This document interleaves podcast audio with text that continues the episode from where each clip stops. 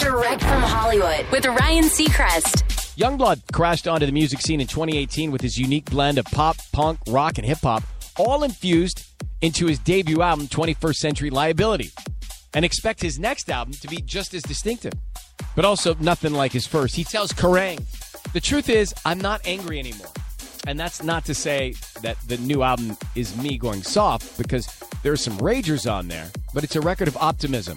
It's an uncensored version of my life. It talks about liberation in terms of my sexuality, identity, and mental health, as well as love, heartbreak, depression. It says I want to be naive and full of contradictions. It's telling the listener what life is truly about, rebelling against the idea that speaking our minds is wrong.